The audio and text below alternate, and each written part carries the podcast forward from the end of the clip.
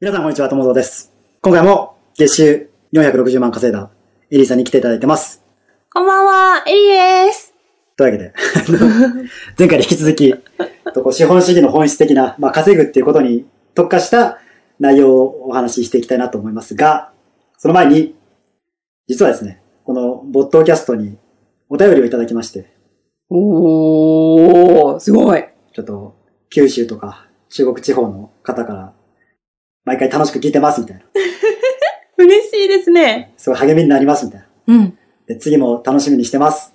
的なことを頂戴しまして、非常に嬉しい気持ちにえよく言うじゃないですか。あの、お便りすごい励みになるって。言いますね。だって本当かよって思ってたんですけど、本当ですね。おー、友蔵さんに も心があった。心がありましたね。よかったよかった。というわけで、まあ、引き続きね、あの、お便りいただける方は、ぜひいただいて、いただけると。まあ、ボットキャストで検索したら多分サイトが出るんで、うんうん。でそこになんか、お問い合わせコーナーみたいなのが実はあるん ですよはい。そこからいただけるとすごい勇気が出るな、というふうに思っております。というわけで、じゃあ、ちょっと今回もよろしくお願いします。よろしくお願いします。でですね、ちょっと今回のテーマは、はい。まあ、前回はちょっとこう、うんまあ、稼ぎ方というか、うんまあ、自分がそのどういうことに特性を持ってるかっていうのを分かる方法っていうのをまあ伺ったんですけども、でしたね。覚えてらっしゃいます覚えてます よ。ちょっとあれから時間経っちゃったんで、そうですね。はい、まあまあ、なんかこう、まあ、前回聞いてない方に話すると、まあ貯金の10%、ちょっとこう、引き出して、10%で合ってますよね。まあ、ないし5%でも。 5%から10%を引き出して、好きにちょっと使ってみてと。うん。で、その、そその好きに使った結果、まあ実際に買う買わないは別として、それこそが、まああなたが本当はやりたいことのヒントがあるんじゃないかという話でしたね。でしたね。でも今回はちょっとさらに本質的な話をしたいなと思って て、ま怖いな。大丈夫ですかね。あその、その先ですよ。稼いだその先にあるも稼いだその先。の。はい。深いですね。まあ要は、うん、お金持ちが全員うん幸福かと言ったら、うんそんなことはないじゃないですか。そうですね。いや、本当にそうだと思います。つまり、稼ぐだけだと、まあ人は幸せになりにくいというか、うん。もう一つ違う、まあ、かといってその、貧乏は幸せかつはそれもまた違うじゃないですか。そうね。統計的に考えると。はい。なので、まあ、そこら辺の話をしたいなと思うんですけ ど、まあまずはちょっと具体例からいくと、はい。まあ、実際に、まあ、いわゆるうんそうお金を稼いだ側だったじゃないですか。まあ、経験として、経は験とい。して。その時どうだろう幸せになりましたまあ、幸せになったならないで言えば、うん。幸せにはなりましたね。おうおうおうなりました。はいちょっとその含みのある言い方を、ちょっともうちょっと掘り下げてもらってもいいですか、なりましたけど、うん。それが続いたかっうん。ていうと、うん続きはしなかったですね。どういうことでしょうーん。最初に、まあ、自分の人生の中で一番稼いだ時う、に、ん、まあ、札束の帯付きで、はいあの、。はい意味もなはくい銀行から引き出したんですよ。あれはいくら引き出したんですかまあとりあえず、いくらだったかなあへもう100帯が見たかったので、うん毎回毎回100万円以上とりあえず出そうっていう。やってること前澤さんと変わらないじゃない ですか。いや、なんか、なるんでしょうね。人って稼いだ額をやっぱり手で確かめたくなまあでもる重それはさありをま。すよね。まあ、目の前で見る、まあ数字の1億円と目の前で実際に見る1億円は多分違うんだと思うんですよ。そうだと思って出してると、まあ銀行の人もこの人何なんだろうっていう顔で毎月見てくるんですけど。どんな若造がみたいな。そんな感じでしたね。だんだんだんだん声かけてくれるんですけどね。えー、投資話とか持ってきてくれるんですか来ます来ますね。なんか、銀行の奥の方に部屋があるんですけど、こちらに行ったんですか 案内されて、ああ、こんな部屋があるんだなっていうのを、もう学生ながらに驚きましたね。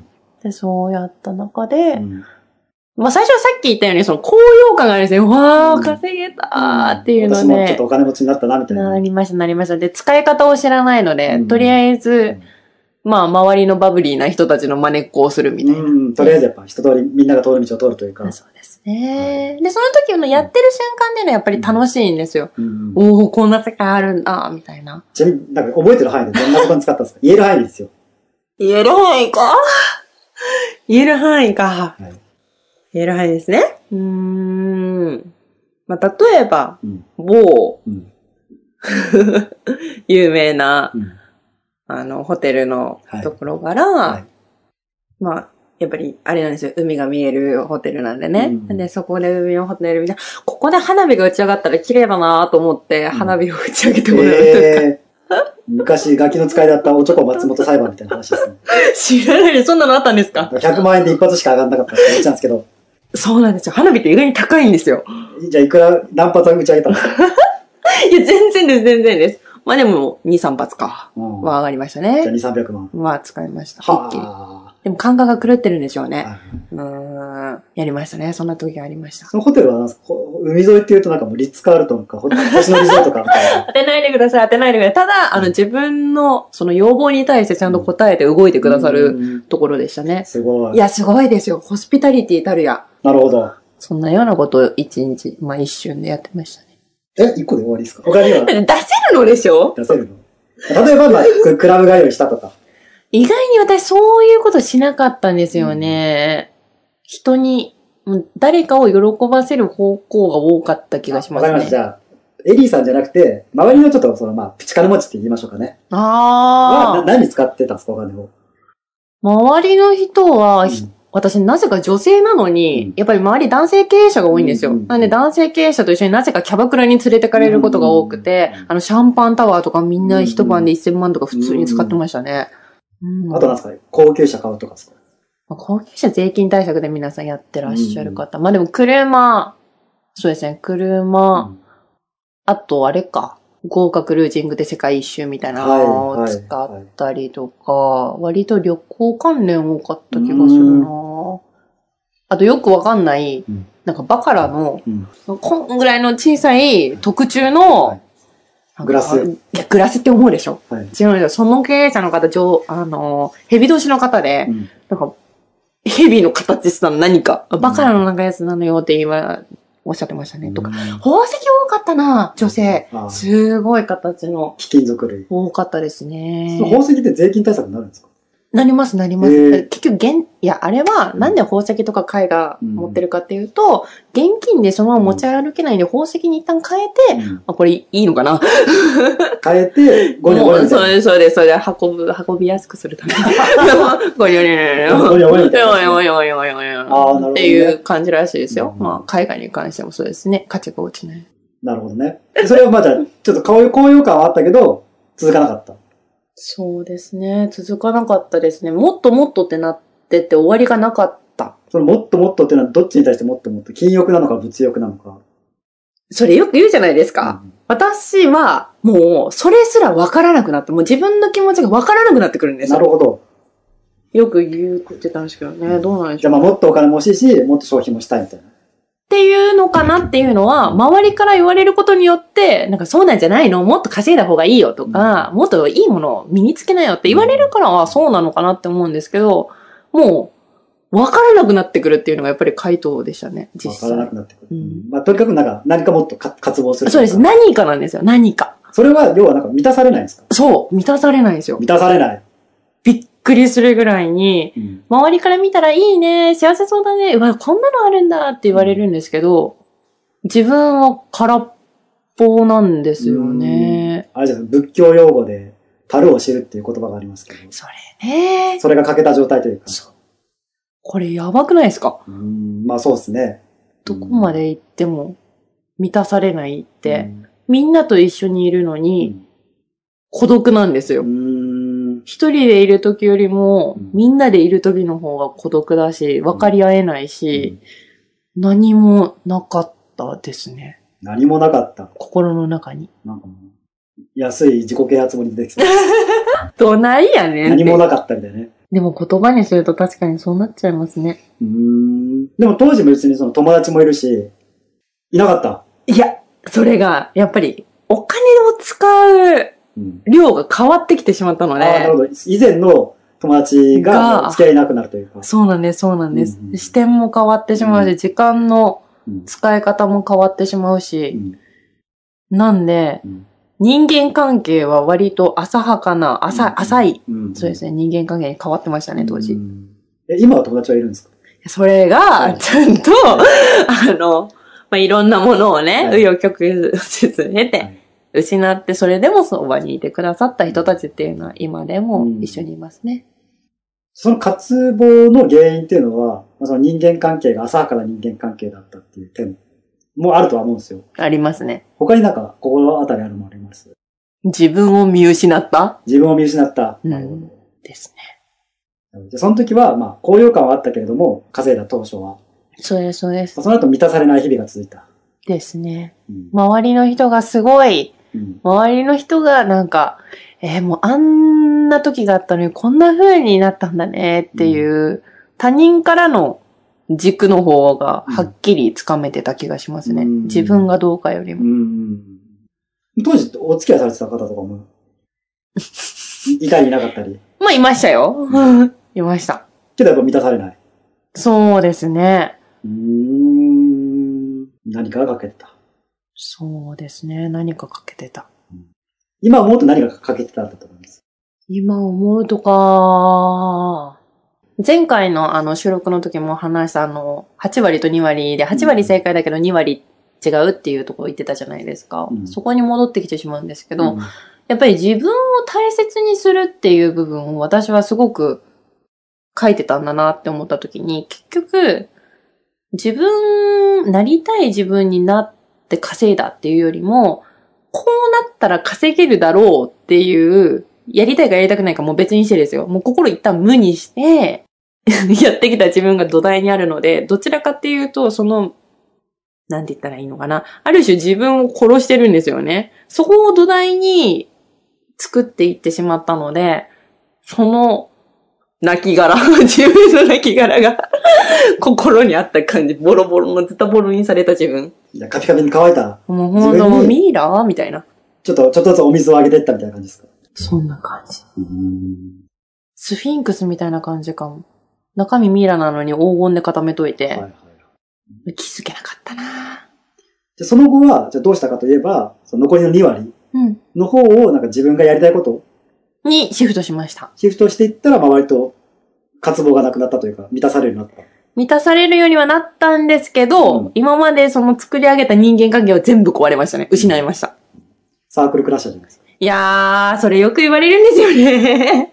言われてた。今は言われないですけど。あ今は言われないよそうですね。当時は言われてましたね。じゃあまあまさに今これ聞いてる人の中には、今後稼ぎたいっていう人が聞いてるんだと思うんですけど、うじゃん。あその、エリさんと同じはい、渇望状態にならないためには、うんもう答え分かっちゃったんですけど、どうしたらいいです か聞きます 答え分かってたのに。ピンと答えは分かりました。でもじゃああえて聞きましょう。ピンときちゃいましたよ。きちゃいました。はい視聴者の方ももう来てるんじゃないですか。いや来てないと思いますもうこれ言語化しなくてもいいじゃないですか。言語化しましょう。やっぱ残さないと。そうですね。はい。どうしたらいいですかうん。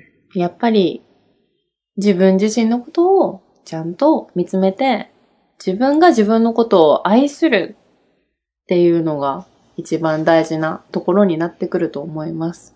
それで、正直最初の方は、最初からうまく稼ぐっていうのは難しいかもしれないんですけど、でも、それを地道に積み重ねていけば、必ず、必ず自分の望む収入と生活と、あと心が満たされていくので、やっぱりスタートは自分。安い自己啓発っぽくなりましたね。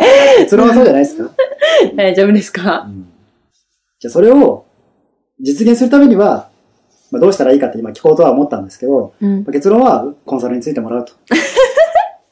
ぜひぜひ。エリーさんにコンサルについてもら うと。ぜひぜ ひ。ねで、連絡先 は動画説明欄の方についておりますのついで。ておりますのでって感じですね。うん。わかりました。じゃあちょっとこっから先は、はい。ちょっとまあ話題を変えて、はい。まあ一時期の僕のテーマでもあったんですけど、うん。まあおお金は稼ぐより使う方が難しいんじゃないかっていうふうに間違いないですね。まあ思って、ひたすらなんかお金にか関わる本を読みまくった時期があったんですけど、えー、そうなんですね。まあただ、まあ別に僕はそんな金持ちではないんで、いやいや。もう小市民 なんで、小市民権なんで、友蔵さん。 おー、よう言いますわなんで、ー。はい。まあそのね、実際にそのお金持ちになったエリさんに聞きたいのは、結局お金は何に使ったらいいんだと思います。いに使ったらいいんだ。要は散々使いまくったわけじゃないですか。はいいろ。んなところに。したらまあその、それが経験となって、結局私、これに使ったら幸せになれたわってな、使い方があるわけですよね。ありますね。それを教えてください。一言で言うんだったら、お結論から言っても大丈夫ですかもちろん、結論から言うと投資です。投資。でもこれって、多くの人が多分投資、え、不動産とか、投資とかうんだって思うじゃないですか。うんお金の使い方の、その投資っていう部分は、そこの部分だけじゃなくって、実は人間関係だとか、他にも自分への投資、自己投資、よく言うと思うんですけど、そういったお金の使い方があるんですよ。もうちょっと具体的に言ってもいいですかお願いします。 ありがとうございます。ちょっと今のところ人間関係と自己成長。投資。そうですね。自己成長の部分。うんどうなんでしょうね。友蔵さん、飲み会とか行きますいきますよ。本当ですかちゃんと、ね、忘年会の幹事もやりましたよ。本当ですか3件ほど。え、さすがに嘘ですよいね。や、本当ですよ。あ本本当なんです当ね。ですよ。へえ。ちなみにそれって楽しかったですまあ、僕は主催した側なんで楽しかったですね。主催側だったんですそうね。だまあ大学の、まあ、サークルの忘年会とか、まあ、その今の友人の忘年会とか、そういう 類。めちゃくちゃ年忘れるように、3回も 年忘れたんですね。そうですね。そうですね。で、多くの人が、おそらくそこに使うお金って、まあ、大体い、忘年会いくらぐらい使いました一人参加費。まあ、4000円ぐらい。ですよね。うんで、まあ、その4000円を使うじゃないですか。うんで、この4000円の使い方って、考え方として2つあって、消費と投資って考えたときに、うーわ、4000円かかってももったいなでもな、あの人から誘われたし、しゃあないかっていう4000円の使い方と、友蔵さんが主催する忘年会ならぜひ行きたいって言って、4000円払うのでは、使い方が違うのわかりますわかります。まあ、前者の方が消う費んで、後者の方が投資になるわけですよね。うん。この投資の使い方ってう、んおそらうんく、参加して、よしあ、もう友蔵さんの忘年会やっていけたってなったら、参加してくれてる人たちも、消費をした使い方の参加者よりもうん、きっといいつながりができませうんんそうですね。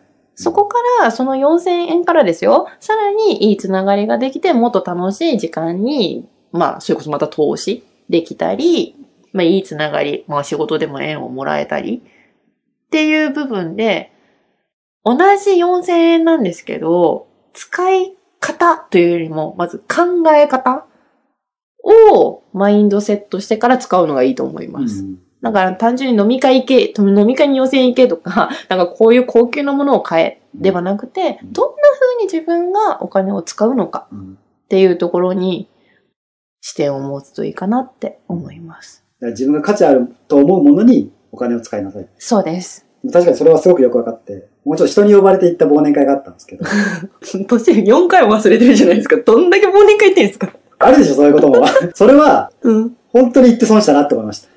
消費ですねこ。れは感じた消費だったなっても後悔して、まあ、いもう行く前からまあ多分これはリターンないだろうなって思って行ったんですけど、割り切れてるんだまっあそたら。こはなんかもうなんか仁義の話で、筋の話で行った感じで、そうなんですよね。日本人それがあるんでねち。ょっとこの話したらまずい。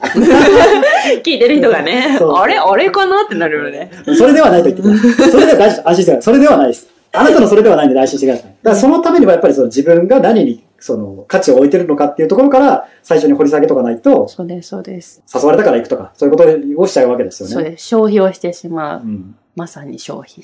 あの、花火あげちゃったりと かね。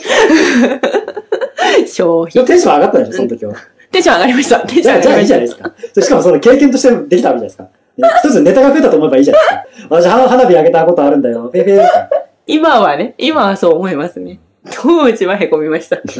え、こんなんならダメです。そうですね。だからこうなったんでしょうね。うちん。ょっともうちょっと聞かせてください。じゃあその、使い方お金の使い方。はいうん投資。人間関係の投資。人間関係に、まあ、絞らず自分がテンション上がるものだったら何でもいいんでですけど、、本でもいいし、あ自己同士になっちゃうのかな、そうすると。うんちょっとあんまコスパっていう言い方はしたくないですけど、うんまあ、。コスパのいいお金の使い方、まあ、投資ってな何ですかうーん、これは性格が出てしまうと思うんですけど、いやそこはもう独断で、私はこう思うでいいと思私は割と人が喜ぶことにお金を使うのがすごい好きなんですよ。自分が何か得るよりも誰かに何かプレゼントしたり喜んでもらえる方がうん。自分も嬉しいし、うんまあそれは多分自分が相手のこともすごい大事に思ってるからなんでしょうけど、うん、割とプレゼントだとか、そういう、あと、あれか、同じ経験をする、その旅行だとか、そういうのは割とお金使いますね。うん、うん結果、そういう、あとイベントか、みんなでイベントやったり集客したりパーティーとか、うん。そこから繋がった縁って結構あるもんな、人間関係に行き着きましたね、今。うんそうです ね。でもまあ結局ね、まあアドラー心理学的にも、すべていの悩悩みは人間関係なんで。やーアドラー心理学ね。うーん、なるほどね。翻って自分が何にお金を使ってるかって考えてみるのがいいかもしれないですね。そうです、そうでいす。今自分が何に使ってるのか、そこに無駄なお金はないのかっていう。自分で考えると、まあ、本にお金使ってて、まあ、人間関係にもお金使ってて、うん。旅行にあんまお金使ってないですね、僕は。感性が。 おう。母さんが死んでるんで。旅行には使ってないなあと投資、まあ、いわゆるその金融商品の投資は、うん最近はそんなしてないな。うーん。ちょこと今年はちょっとやろうかなって。月5万ぐらいはやろうかな。 どのぐいらい伸びますかね。時間取られない感じで。まあでも、割と表されてる気がすうる。ん。なんかこ、これプラスアルファした方がいいよっていうのはあります、僕が今。これにお金もっと使った方がいいんちゃうみたいな。これにお金使った方がいいんちゃうか。僕のこう、なんとなくのこう、人となりを見て。あんたにはこれが足りないみたいな。感性を極めるために、 美術館だとか、 音楽系だとか、まあ、あと女性女性異性を喜ばせるというのはとても大切なことだと思ってるので、それは非常に耳が痛い話です。大事、大事ですそれは耳よ。が痛いなまあ、冗談ですけど、もう音楽にはお金、お金使ってないか。使ってないなあ、でもね、ほら、映画の、映画のクラシック、え映画のコンサート、シああ、シネマコンサート。ネマコンサート行ったりとか、あ知ってますよね。うーん。まあ、でも確かにその、いわゆるライブに行ったりすることはほとんどないな感性か。感性を見、いやでも感性磨く系って結構無駄、それこそさっき自分何に使ってるかなってお金見たときに、う無駄な部分あるってよく、まあ、うフんァイナンシャルプランナーの人とか言うと思うんですけど、 FP ね。そう。めっちゃ私それもったいないなと思ってて、うん無駄こうんそ真理が私は隠されてると思ってるんで、逆うんに今使ってるお金の中で無駄だなって思うところを、うんもうちょっと投資増やしてもいいかもしれないぐらいです。そうですね。中高時代の国語の教科書にありました。む無駄こそ人生を豊穣にするっていうタイト ルの。いやでも本当にそうだと思います。うん無駄は大事。遊び、いや、遊び心じゃないですか。だからその無駄っていうのも、そそこから喜びを感じてたら OK ってことであすそうね。そうそうそうそうそうそう。っただ、喜びを感じてないんだったらやめようみたいな。ていう感じですね。そうですよね。だからその、喜びがない人生は嫌ですもんね。大事。でも今、なんとなく、その日本全体の中で、もともとその我慢とか、苦労が美徳みたいな、ドラマもそうじゃないですか。うんちょっと苦労してたり、ち ょっとかわいそうな感じのが流行ったりするんで。なんで日本人って、わりかしその喜びに対して鈍感なのかな、まあ優しすぎるのかなとも思うんですけど、、そこの部分にまず気づいて、そこから思うがままに直感的にお金を使ったらいいんじゃないですか。だからこうやって考えたらダメ。うん、考えたらダメだわ。 表情。考えるな、感じろみたいな。そうそうそう。don't think, feel. ですね。でも考えずに使っちゃったら、それこそ無駄になりそうじゃないですか。え、なんで、ちゃん、いや、無駄にこそだから、あるんで、 基準は設けた方がいいですよね。さないし5%、10%って話に戻りますけど、やっぱり、そういった自分にちょっと優しくしてあげるじゃないですけど、してもいいようん、っていうのは。だい時間とお金をなんでセットでかけたらいいんじゃないですか、友蔵さん。何にだから考えるな、さっきから言う話聞いてました。 感じろですよ。まあ、ただ、今のところ自分はなんか無駄な、無駄なというか、うんなんかいい使い方しかしてないなとは思ってるんで。うん。私も今話聞いてて正直そう思いましたうね。んなんでここの無駄だなって思うことないんで、ちゃんと満たされてるし。うん。友蔵さんそんな感じしますね。うんそうかなじゃあ逆に聞きます。はい。まあこの使い方が、どう考えてもないっしょ。みたいなものあります。どう考えてもないっしょう。んまあいくら無駄が、まあ、良しとはいえ、これはちょっとね、統計的に考えたらないな、みたいな。たかなぁ私、若い男の子に使った。 それは喜びが、満足度があったんですね、自分だから。一瞬ね。一瞬まあこれは僕のじゃあ持論で、まあはいじゃあこれどう思いますかっていうところでいいんですけど、はい。僕はあの、物欲って無駄だなと思って て、言いそおおっていうのも、やっぱ、どう考えても、物を手に入れた瞬間の喜びって持続しないんですよ。う。うん、そうですね。そうでした。だから例えばそれが30万だろうが100万だろうが1000万だろうが、多分それを買った瞬間は高揚すると思うんですよ。そうですね。じゃあそれが1週間後うん、 1ヶ月後その喜びが続いてるかって言ったら、やっぱ人間慣れる生き物じゃないですか。うん。あんまいい使い方ではないのかなと思ってるんですよ。確かに、っていう感じかなまあ、ぁ。中には高級車を持ってる自分っていうものそうにそうそうそうそう。高揚を覚える人もいると思うんで、そういう人はもうランボルニーニ いで、や講義じゃなかったフェラーリでもそうね。買えばいいと、買って、その持ってる自分っていうその状態に幸福感を覚えればいいと思うんですけど、まあ、そうじゃない人は、あんま高い買い物しない方がいいんじゃないかな。経済回んなくなること言うね。 いや、あくまで僕はそう思いますよっていう。なるほどなじゃなくて、まあ、これもなんかどっかで書いてあるような内容ですけど、はい体験にお金を使うっていうのが今、主流らしいんですよ。そうですね。そうだから物からことへみたいなのあるじゃないですなか。ってます、なってます。で、確かにその体験に使った方がいいなと思うんですよ。確かに。伸びてるなでそれでさっきの花火は体験なん ですよ。話せるじゃないですか。そうですね。唯一無二な感じで。そうですね。話せるし。実際今話してますしね。そう。で、なんかそういうものって、市場経済ではうん。唯一のものってほぼないじゃないですか。そうね。だから物を一つ自分が持ってても、他にもそのその経験をしてる人っていっぱいいるわけですよ。それを持ってる人っうんて。うんうんうんそれは高級腕時計だろうが、なんだろうが。なるね。でも経験って、それこそ無限にあるわけじゃないですか。うん。なんか他と、他の人と全く一緒って、まあなかなかないと思うんですよね。うん。だからそういうことに使った方がいいんじゃないかなとは思思う。う。もう経験にお金は使った方がいいね。それは間違いないな。うん小さい頃からそれはずっと思ってた。うん。果たしてじゃあ自分がその経験に使ってるかといえば、ちょっと怪しいところでは。にも、あれだよね。何をしていいか、情報が溢れすぎてて、まあ、わかんない人も多い気がするな。経験に使う。何やったらいいとりあえず、英会話スクール行くと か、だから学ぶ、そういう経験、職、外国人と会うみたいな。そう。だからその経験しましょうって言った時も、まあ大体3パターンがあって、うん。だからまあ英会話スクールか、うん。料理教室か、旅行じゃないですか。王道のパターンい王道が僕の考えなんか、よくあるなっていう。や、もうまさに他人軸できてるじゃないですか、それ。うんまあでも何も、基本的にはまあここまでいろいろ無駄か無駄じゃないかみたいな話もちょいちょい出てきましたけど、人生において無駄なことは一個もないと私は思ってるので、うんまず、英会話でも何でも興味を持持ったものに対して、まあ、経験ベースで持つっていうのは結構大事かもしれないですね。まあ一応今言った3つは、うん。その、まあ旅行はある程度他の人とは再開できるうん。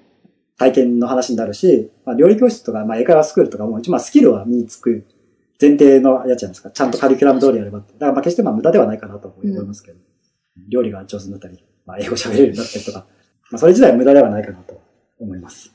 ですね。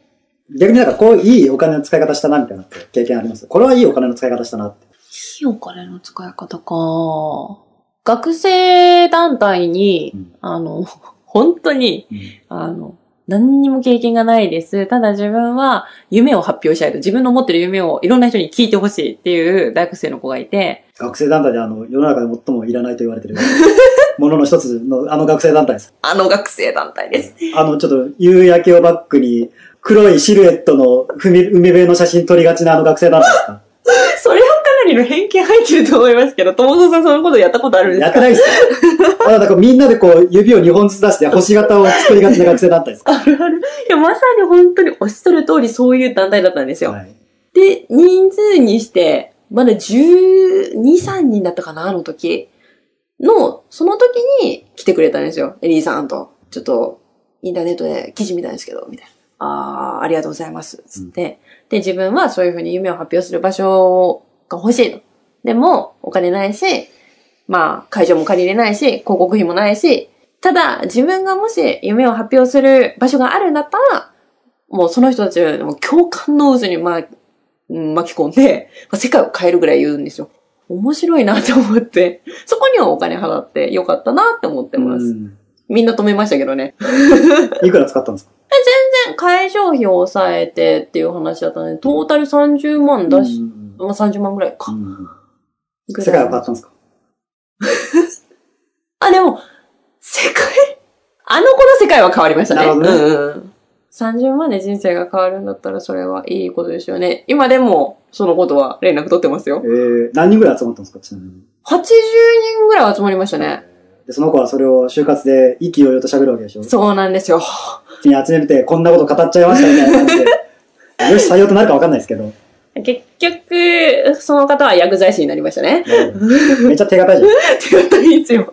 夢語った結果、そこに行くんだってなりましじゃたあ。その夢と薬剤師はリンクしてるんですか全く。おいおい、喋りたかっただけやん。でも、やってみて分かってよかったっていうのと同時に、まあ、今薬剤師をやりながらも、いろんなその大学生の相談に乗ってるんですけど、うんまあ、人、ある種自分勝手な自分だったわけじゃないですか。。で、その自分勝手だった自分っていうのが、まあ、薬剤師になって、まあ、いろんな人の相談乗ってる分、私のお金の使い方は、ここで確かに30万使ったかもしれないけど、その後トータル、世界トータルで見たら、まあ、もっと世界を幸せにできたんじゃないかなっていう。福利的な感じ。そうそうそうそだからう。その人がまあ、その、なんだろう、社会人の人から施されたっていう経験があるからこそ、その後自分もまあ同じように返していこうみたいな。えちょっと真面目な話しすぎたな。あの、もうちょっと、どうせ、顔バレてないん で、ちょっともうちょっと深い話どうぞ深お願いいします深いっていうか、ぶっちゃけ話ですよ、いぶっちゃけ話。はい一番私がお金使ってよかったなって思ったのが、冒険にある、まあ、唐揚げ屋さんうがんあるんですうよ。んそこの前に、何歳ぐらいなんだろうな。何歳かわかんないですけど、初老のおじいちゃんがいたんですよ。うんで、私はたまたまそこの唐揚げ店をたまたま通り過ぎた時に、まあ、おじいちゃんに声かけられたわけですよ。で、ナンパじゃないいですか。いや、本当ですよね。うんまあでも、ダンディなおじいちゃんだったんですよね。ナンパじゃないですか。だったのかな、今思えば。 そこで、うんいやこの唐揚げ食べたいんだけど、まあ、今、現金持ってないと。うんで、そこの唐揚げ店、まあ、キャッシュレスのお店だったんですよね。ね。でね、キャッシュレスだと、その唐揚げ食べ放題が、現金ともキャッシュレスで、キャッシュレスでしか申し込めないなんかコースがあったんですなるよ。ほど唐揚げ食べ放題みたいなので。で、カード持ってるみたいな話になって、うんでも持ってるけど私初対面で会ったおじいちゃんに、なぜそんな食べ放題2000円ぐらいだったんだよな、確か。うん。もうおごらなあかんねんって思うじゃないですか。ちなみに友蔵さんどうしますまあその人が良さげだったらいいんじゃないですか。じゃあ僕結構そういうことやりますよ。え、マジでこの間、駅のホームにいたらうん、よくわからんおおばさんって言っていいんですかね。お姉様にしましょおう。姉様、まはあいちょっと年上の、だいぶ年上のお姉様はい。に、ちょっとお金ないからジュースをおごって言ってって言われたんですよ。ああ、どうするんだろう。多くの人はまあ、素通りじゃないですか、正直。で、じゃあ好きなの押してくださいって言って、ポチって押して、あの、まあパスモでこう決済して、うんっていうことありました。え、その心はどういう心なんですか逆に聞くんですけまあでども。それは額がちっちゃかったから、まあジュース一杯ぐらいでこの人が幸せになるならいいかなみたいな。多分今リスナーの人、友蔵さんマジ神って多分めっちゃ思ってる。いや、思うでしょ。でも冷静に考えると、まあ駅のホームだったんで、うん改札通ってる時点でお金持ってるはずなんですよね。 なんだったのあいつはっていうね、今、今思うとね、でもあまりにもその人迷いがなかったんで、だからちょっと、後々考えたらこれがあの法律で禁止されてる古事記行為かなっていう。リスナーの皆さん、あの、お便り、 お便りね、あの、そうっすね古事記行為はどう か、友蔵さんにはしないであげてください。多分この人払っちゃうんで。古事記行為はね、あの法律で禁止されてるんで。そうですね。まあ、なんで、まあ、その、そのパターンも、まあ、相手が、まあ、その、その人はなんか、まあ、信用できなさそうな人でしたけど、うんまあ、200円以下だし、いっかぐらいな感じでやりましたけど、まあ、その男児って言ってたってことは、みんなに気を使ってると思うんですよ。まあ、ある、ある程度って感じです。ある程度。で、そんななんか、まあ、貧しい感じもしなかった。あ、しなかったです。ね。まあ、そういう人だったら、なんか、本当に困ってるんだろうなと思って、出すかもしれないですね。もう、もう私も出したんですよ。ん。で、なぜかう、ん。一緒に唐揚げ食べたんですよ。うんでうん、その唐揚げを食べてる時に、あの、ちょうど Facebook の、なんか、オフィス版、なになに、ビジネス版のページ、うん Facebook ページがまだまだ流行り始めた段階ぐらいだった時だったんですね。で、まあ、Facebook の、その、広告みたいなのが、うんこのいいねしてね、みたいなのが、唐揚げ店にあったわけですよ。うんいやこれ見てどう 思う姉ちゃんみたいな。うんお前食べといて私にその話まで振るかと。うんまあ、最近流行ってますよね。これいいね、やる人いるんですかね。まあでも割引だったらやるんじゃないですかっていう話をして、で、あ、そうなんだね、みたいな、唐揚げ美味しいね、みたいな話で出てくじゃないですか。うんほんと時間にして2、30分ぐらいだったんですけど、で、その後に、なんと、その人がまあありがとうってなって、実はその唐揚げ店のそのオーナーだったんですよ、系列店の。うん、で、まあその私実はこういう仕事したいんですよねっていうところから入ってって、まあ、お仕事をさせていただきましたね。うんこれめちゃくちゃいい使い方だったと思います。かといって視聴者の人に知らない人に金使えっていう話ではないんですけど。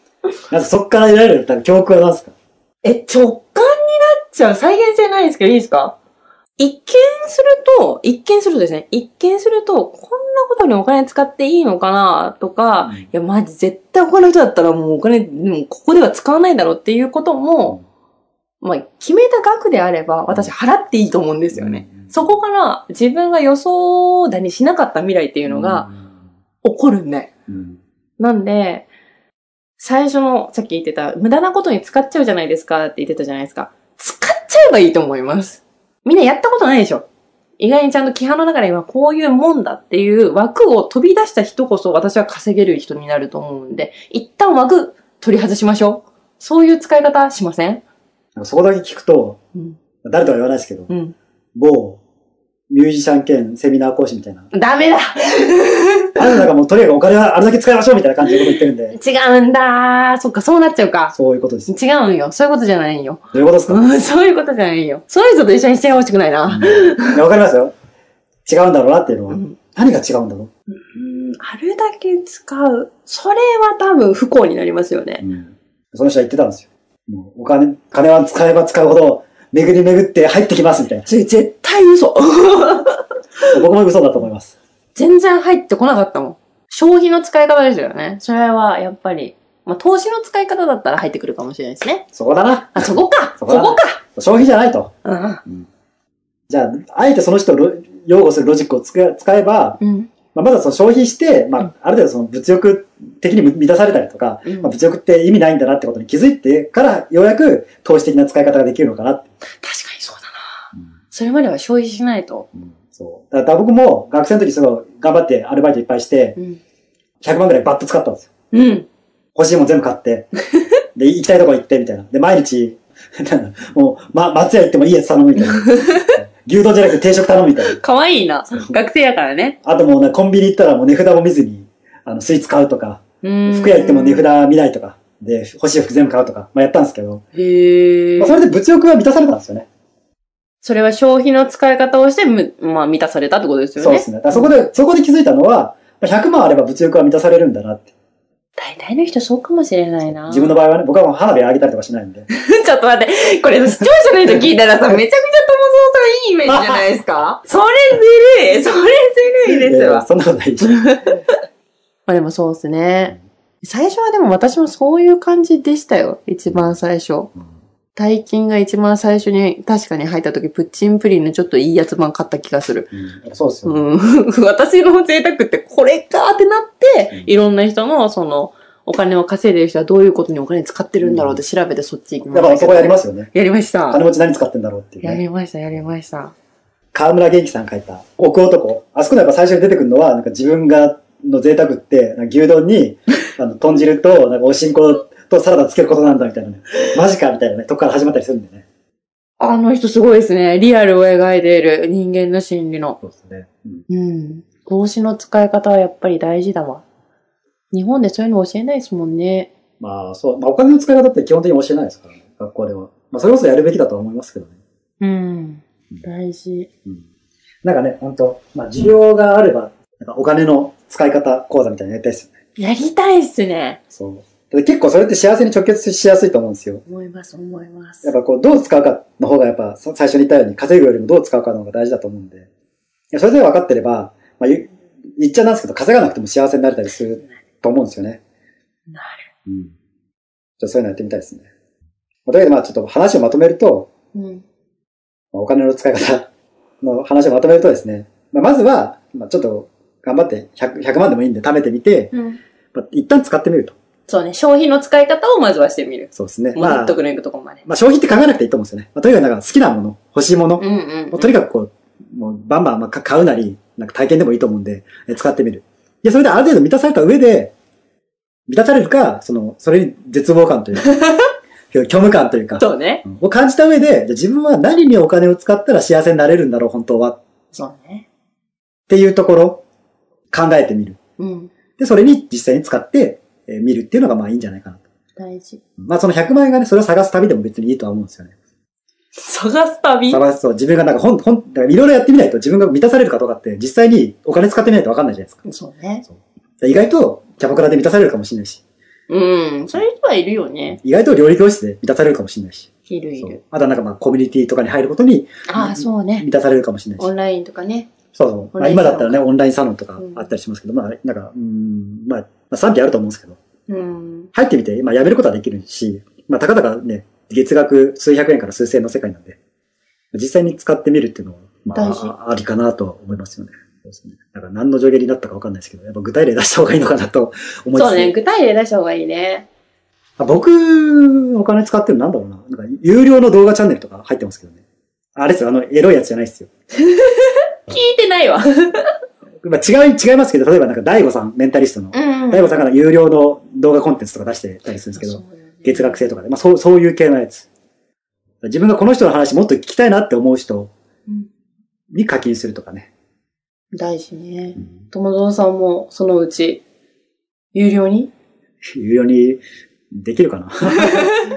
視聴者さんの意見お待ちしておりますですね。そうですね。まあまあまあ、まあ、95%は無料でやりたいと思ってるんで。おで、5%だけ有料95%無料だそうです。皆さん覚えといてくださいね。そう。やっぱ、うん。まあ、ほほぼほぼ、もう与えて与えて与えて。うん。で、まあ、その中の本当に聞いてる人のうん5%ぐらいの人が、その僕の5%の有料コンテンツに課金してくれたらいいなっていう。なるほどなぁ皆さん覚えといてくださいね。友蔵さんの宣言。いや、あの、うん私以前あったうん。 NG かどうかちょっと後うでん話をしてほしいんですけど、まあ、いわゆる金融系の会社、うん某金融会社って言ったらいいのかな、うんの経営者の方にお会いした時があって、で、まあ、言葉を選ばずに言うと、要は、あのーまあ、こっち系の人だったわけですよ。うんうんで、あのーもうその人、そのいう人たちってお金どうやって管理してるか知ってます現生。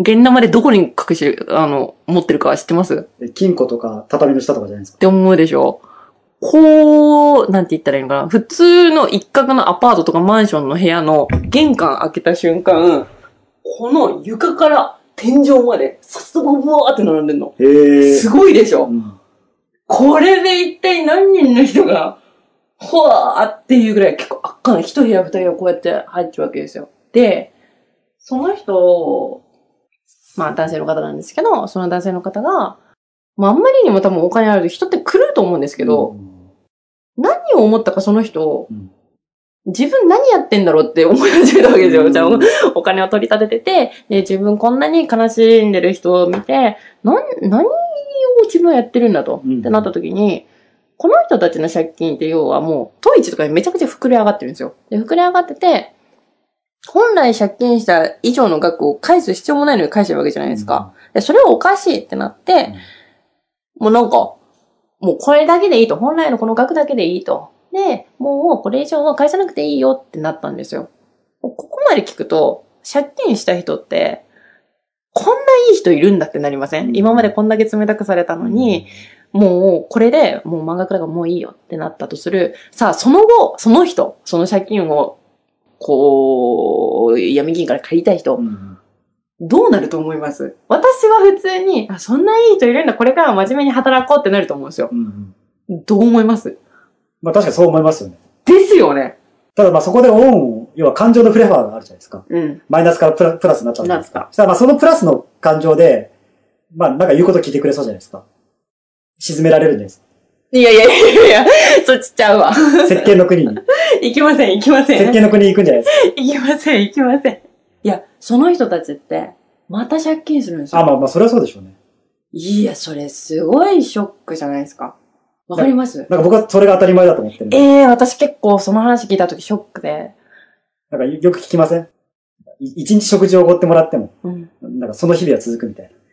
ええ空腹な日々は続くみたいな。もうそいつら稼ぐあれもないわ。 私は結構それがショックだったんですよ。うんじゃあ、また借金背負うじゃないですか。で、もうその人もう一回助けるんですかって言ったら、いやもうそれはさすがに助けないよって言ってて、うんえ、じゃあ、でもその人の借金また膨れ上がってるわけじゃないですかう。んで、どうしたんですって言って、まあ代わりに結局2回目も助けたではないけれども、ちゃんと弁護士を介して、あの、この適正な額がこれですよねって、まあ戦ってはあげたんですって。で、まあ肩代わりはしなかったけれども、まあ、ちゃんと返すようにこの人は。でも、今度これで2回目ですよ。弁護士を挟んで、で、ちゃんとこれも返済しました。さあ、この人次どうすると思いますもう借金する。すごいなぁ。僕それが当たり前だと思ってるんで。マジで ?2 回も助けてもらったのにやるいやもうえ永遠に続きますよ。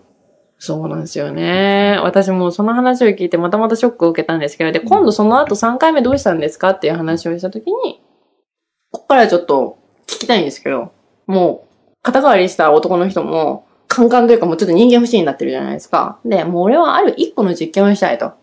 真っ暗な部屋に48時間。あ、48じゃないわ。 24時間。いや、もっと短かったわ。えー、っと、真っ暗な部屋で人ってそんな耐えれないですよ。あ、そうそうそうそう。多分3時間持ったらすごいぐらい。あ、最初違うわ。これ、48時間ずっと部屋に居続けるうん。ことが条件で、そのうちの最初の7時間だけ。最初の7時間だけは、立って過ごす。うん絶対座っちゃいけない。別に、こう、こうなっててもいいし、こう、こういう風に何、お尻がついてなかったらいいんだけど、7時間くらい部屋で過ごすう。んここから一歩も動かず。うん。っていうのが条件。で、あとの48時間は別に寝てもゴロゴロしててもいいし何でもいいんですけど、最初の7時間だけ、まあ、立って過ごす。っていう条件であれば、100万円あげるよって言ったんですよ。ちなみに、友蔵さんできまいすや難しいと思います。多くの人も難しいと思います。たった7時間ですよ。いや、いや難しいと思います。これちなみに5人実験したんですって。うんでゼロ、ゼロじゃないですか。予想は。は。でもちょっと、ちょっとこの5人の属性聞いてもらえますかはい最初のこの1人はさっき言った、あの、長め長め借金借金した人。あとは1000万円以上の借金をしてる人。うんで、この1000万の借金チャラになるって言われてるんですよ。うんうんもう絶対この人たち、うんまあ、頑張ってやっても返せないタイプの人たちなんですよ。うんただ7時間頑張れば返せるわけですよ。うもんうんう48時間あと我慢していればいいだけなんうで。んで、まあどうするかっていう話ですよいや、できないでしょ。ね。真っ暗だから。まできないと思います。あ実際できなかったんですよ。うんちなみにどのぐらい持つと思います真っ暗な部屋で。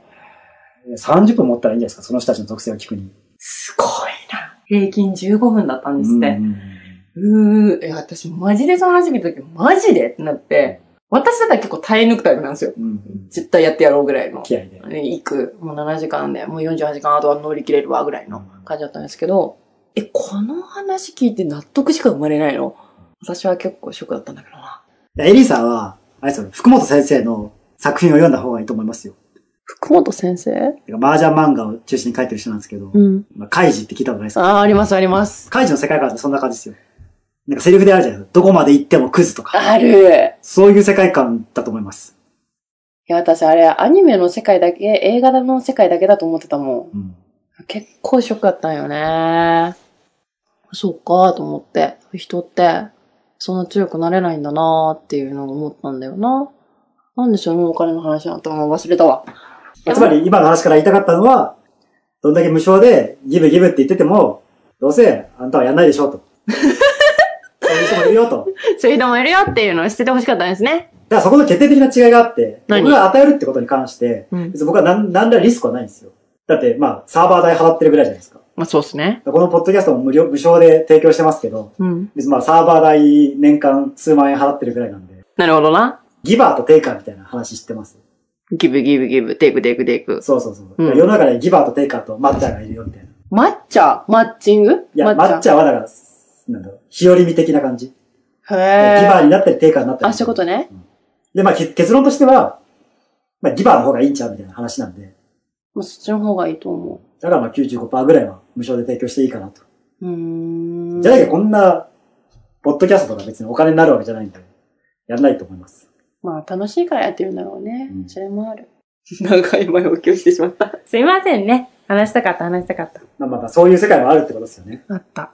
それを見てどう思ったんですか、結局。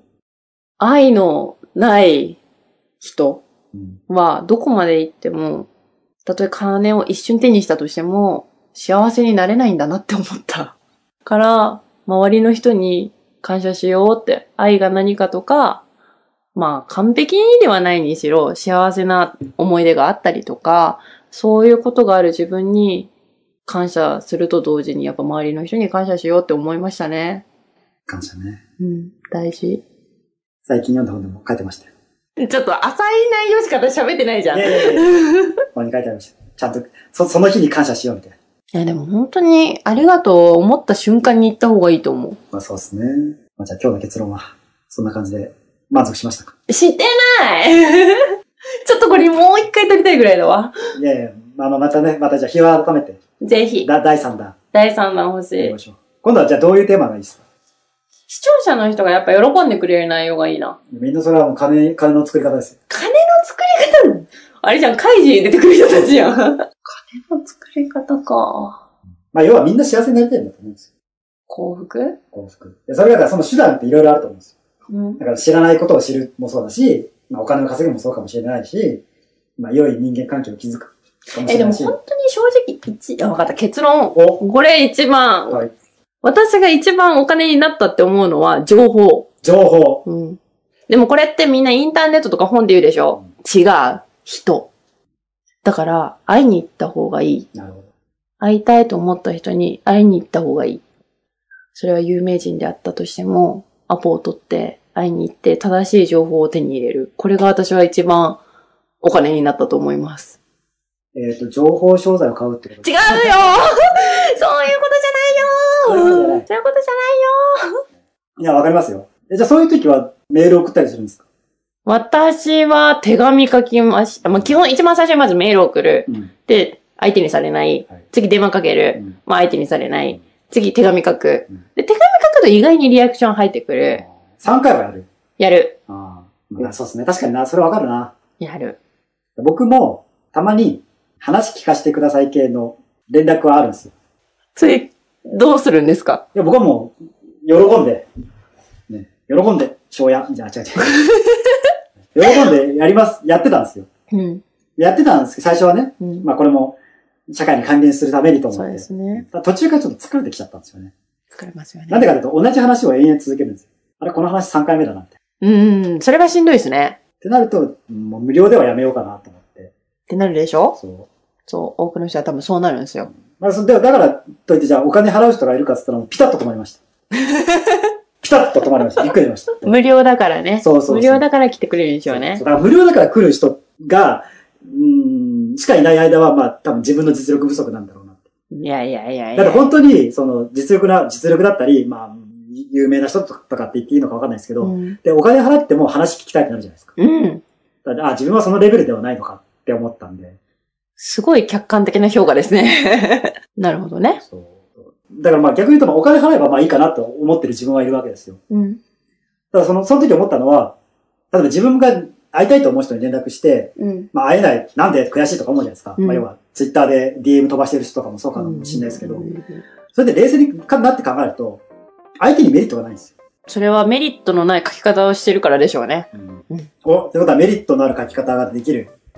うん。ちょ、これ次回飛ばしましょそうですう。ねじ。ゃあ次は、まあ、今回の結論としては、まあ、結論の2番目としては、人に会いに行くっていうのはすごくいいうん。経験だよっていう話じゃないですか。です。じゃあ次回は、どうやって会いたい人に会えるか。ああ、それはめっちゃ得意。やそこに行きましょう。ったーお金の使い方より嬉しい。というわけで、はいえー今回はここまでにしましょう。はい。それでは皆さん、また来週。ありがとうございました。ありがとうございました。